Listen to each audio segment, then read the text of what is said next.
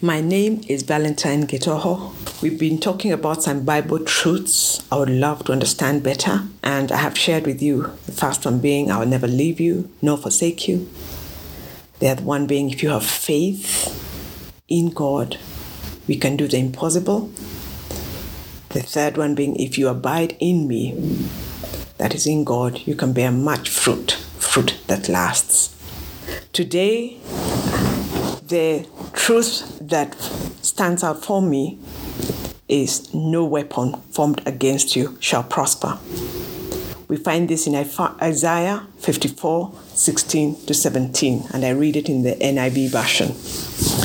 See, it is I who created the blacksmith who fans the coals into flame and forges a weapon fit for its work. And it is I who have created the destroyer to wreak havoc. No weapon forged against you will prevail, and you will refute every tongue that accuses you.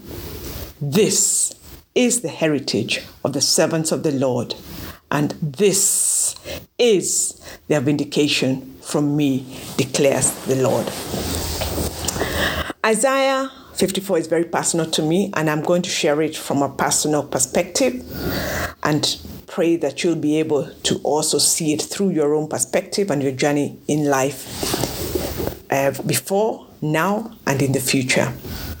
It reminds me of all the things I ever tried to do, all the things I've been involved in, and never took off the way I thought they would. And most of them, all of them, in fact, I followed the way of the Lord. But there were things beyond my control, things that went on in a way that He had already authored that stopped them coming to fruitfulness the way I thought they should. Some of them are companies that ended, some of them are businesses that ended. But in all of this, the Lord's purpose was achieved. And I can tell you now, years later, I can actually see what it is that the Lord was doing. So I thank Him for allowing me to be part of this journey and to be part of my learning and to be part of other people's learnings and part of what He's doing in the world. Yet the Lord is saying in Isaiah 54 that barrenness will now change to fruit, fruitfulness beyond measure. This is what he was telling the people of Israel because they had sinned against him, and as a result, they were actually um, uh, barren in the fruit that they needed to bear, in that they were in bondage. They were going through a tough, tough time. But the Lord, because He's compassionate, He's kind, He loves us, He loves us, He's merciful. As we repent and turn to Him, all, He will change that barrenness to fruitfulness. For me, it wasn't, and it might be also for you, it wasn't anything to do with myself, but it, uh, on the issues of that I was not walking in His will. But the most important thing is that He was teaching me and stretching me during those times of barrenness. So even as you go through times of barrenness, again, put on the perspective of the Lord. Ask Him, What are you teaching me? Remember, He loves you. He will not, He's not punishing you as you seek Him, as you follow Him. But now, in Isaiah 54, he's saying that barrenness will now change to fruitfulness beyond measure. It will change because he has said so. He has promised to change it. So my mindset should change from one of barrenness to fruitfulness, from one of fear to one of hope, from one of the destroyer coming to take what I've started building as the Lord has guided me, to one of knowing the Lord will stop the destroyer. Indeed, no weapon forged against me shall prevail. The Lord will even refute every tongue that has spoken falsely against me. And this is why I love and pray Isaiah 54 7 often, encouraging myself in my life's journey of fulfilling God's purpose in my own generation. I don't know where you are in your life. I don't know what you've gone through as you look back. You probably go back and you see the word failure, failure, failure, failure. Everything that you picked up, it never came through. Everything that you did, it never came through. But let me tell you, my brother and sister, look through each of those items again. Go back through that journey, confront it, and change that word of failure to the lessons that the Lord brought you, to the beautiful things that you've learned through that, to the wonderful people and you've influenced due to that area of failure. There is always something good that comes out of this. In Romans 8:28, the Lord tells us all things work together for good for those who love the Lord. You love the Lord. Even when you, you didn't walk in his will, he taught you, he allowed you to fall. If we fall forward, we don't fall backward as believers. Because if we have the right perspective, we will see that we are moving forward. We are always moving forward. So go back. Don't let that mindset keep on holding you back and keeping you in a spirit of fear. Go back, confront those areas and ask Him, and the Lord will reveal to you. And probably already know it, but you let that which is not good prevail. And that's what the devil wants us. But the Lord is saying, No weapon. That is a weapon. He is using that weapon of your, your past. He's using that weapon of what you thought, those things that were negative so that he can destroy your future. The Lord is saying, This is a new beginning. This is a new beginning. Your barrenness is turning into fruitfulness, and no weapon forged against you shall prosper. To be able to continue my journey in His purpose, I need to be alert to discern the work of the enemy and not be distracted. The weapons He sends may be familiar ones or new ones. It doesn't matter what they are, they are real, they are severe, they may be even the same ones that he used to destroy before. This is the enemy. The ones where I saw the enemy was far, far much stronger than I was. They may be even imagined as this seems to be a familiar way. And these weapons are real, thinking about my journey. Some of them are corruption issues. Some of them are just the persons who did not follow the way of the Lord and you are together yoked with others. But since they had the authority, since they had other things that they were planning to do, the Lord allowed that. Remember, He has power over these things. But in it, He's also, there are many others being influenced by this. He may be influencing the journey of even those ones who went and thought they'd won and they failed. And I can tell you in all those things, all those areas that I can see in the past where the enemy seemed to triumph and I seemed to fail, there are so many, many good things that came out of that.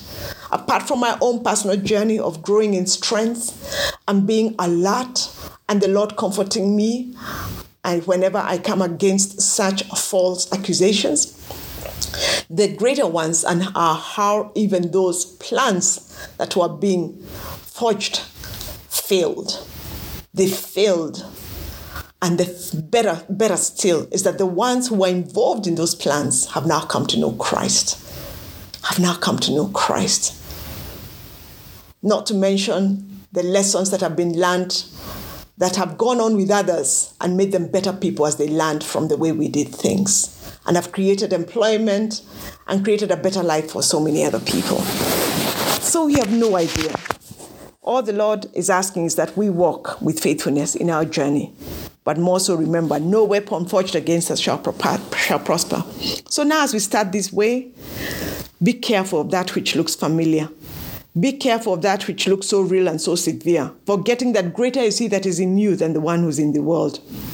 So you and I need to open our eyes, like Elisha told his servant Gehazi, to do, to see that those who are with us are greater than those who are against us. To see as we have kept in step with the Holy Spirit in all that we do, there'll be obstacles, but greater, greater, greater, greater. His word is He who is in the world. Then Greater is he who is in us than he who is in the world. We must keep our eyes on what the Lord has promised and not be distracted like Nehemiah and the Sanballats of his time. Nehemiah did not get distracted no matter what. And we see that over and over in the word. We see that in Moses and in Exodus 14 with the Israelites at the Red Sea. He did not get distracted with all the noise and all the, the Pharaoh's, uh, Pharaoh's chariots and soldiers and Pharaoh himself coming after the Israelites. And there was the Red Sea. But he stood and went and sought the Lord, So, what we need to do is lift up our eyes and seek the Lord, and He will show us. He will show us our next step. So we not be we not we need not be discouraged by the obstacles we see. We need to accomplish what the Lord has called us to do. We need to soak ourselves in the word and speak it back to Him and His promises. And then indeed no weapon formed against us shall prosper. So we need to be actively engaged with what God has said and follow His will. We will then push back the enemy and the Lord will push us forward to accomplish His will. Jesus, at the beginning of his ministry, pushed back the enemy and pushed forward with the word of God. What God has said, indeed, the word of God will be accomplished. Hebrews 4 12 to 13 says, For the word of God is alive, is, is alive and powerful. It is sharper than the sharpest two edged sword, cutting between soul and spirit, between joint and marrow. It exposes our innermost thoughts and desires. Nothing in all creation is hidden from God. Everything is naked and exposed before his eyes. And he is the one to whom we are all accountable. And remember Numbers 23 19. God is not a man, so he does not lie. He's not human, so he does not change his mind. Has he ever spoken and failed to act? Has he ever promised and not carried through? Think about your life Think about your life and you find that to be true. Therefore, let us change our mindsets as you and I remember what He has said in His Word, which I shared in the past few days. One, I'll never leave you nor forsake you. That's what He has promised. God will provide, He will protect, He will, as we rest in Him in obedience to His will. Secondly, if we have faith in God, we all work he, if in God, He will work in you and I to forgive and work through us to realign others to His will for His glory. Thirdly, if we abide in Him, living in intimacy with Him, we will experience an exciting journey of abiding in Him, of learning, listening, living, laughing, loving, his joy will be in us and we will complete. And now for today, that no weapon formed against us shall prosper, because our minds are hidden in Christ in God. We have the mind of Christ, and hence His word, His promises to us will prevail, and not allow any form of distraction to stop us from continuing to do what He has said. What He has said, He will do through us. Indeed, in 2 Peter 1 3, we read, By his divine power, God has given us everything we need for living a godly life. We have received all of this by coming to know him, the one who called us to himself by means of his marvelous glory and excellencies. So let us pray. Father, we thank you for renewing our mind today renewing us that Satan is indeed defeated, that indeed no weapon formed against us will prosper, that as we walk with you, as we abide in you, as we live in you, as we have intimacy with you, you have promised that you never leave us nor forsake us. So, indeed, any weapon that is forged against us, weapons that were there before, familiar spirits, familiar words, familiar circumstances, things that have been real, that are real around us, things that people that are stronger, reminding us that you indeed are the creator and you know all things. And that all that we need to do is remember what you have said to us and walk, talk those words back to us. Walk those words in our lives, and indeed no weapon formed against us shall prosper. Give us new eyes, give us a new um, mindset, oh Father, and help us to walk in strength, knowing that greater is He that is within us than the one who's in the world. In Jesus' name we pray. Amen.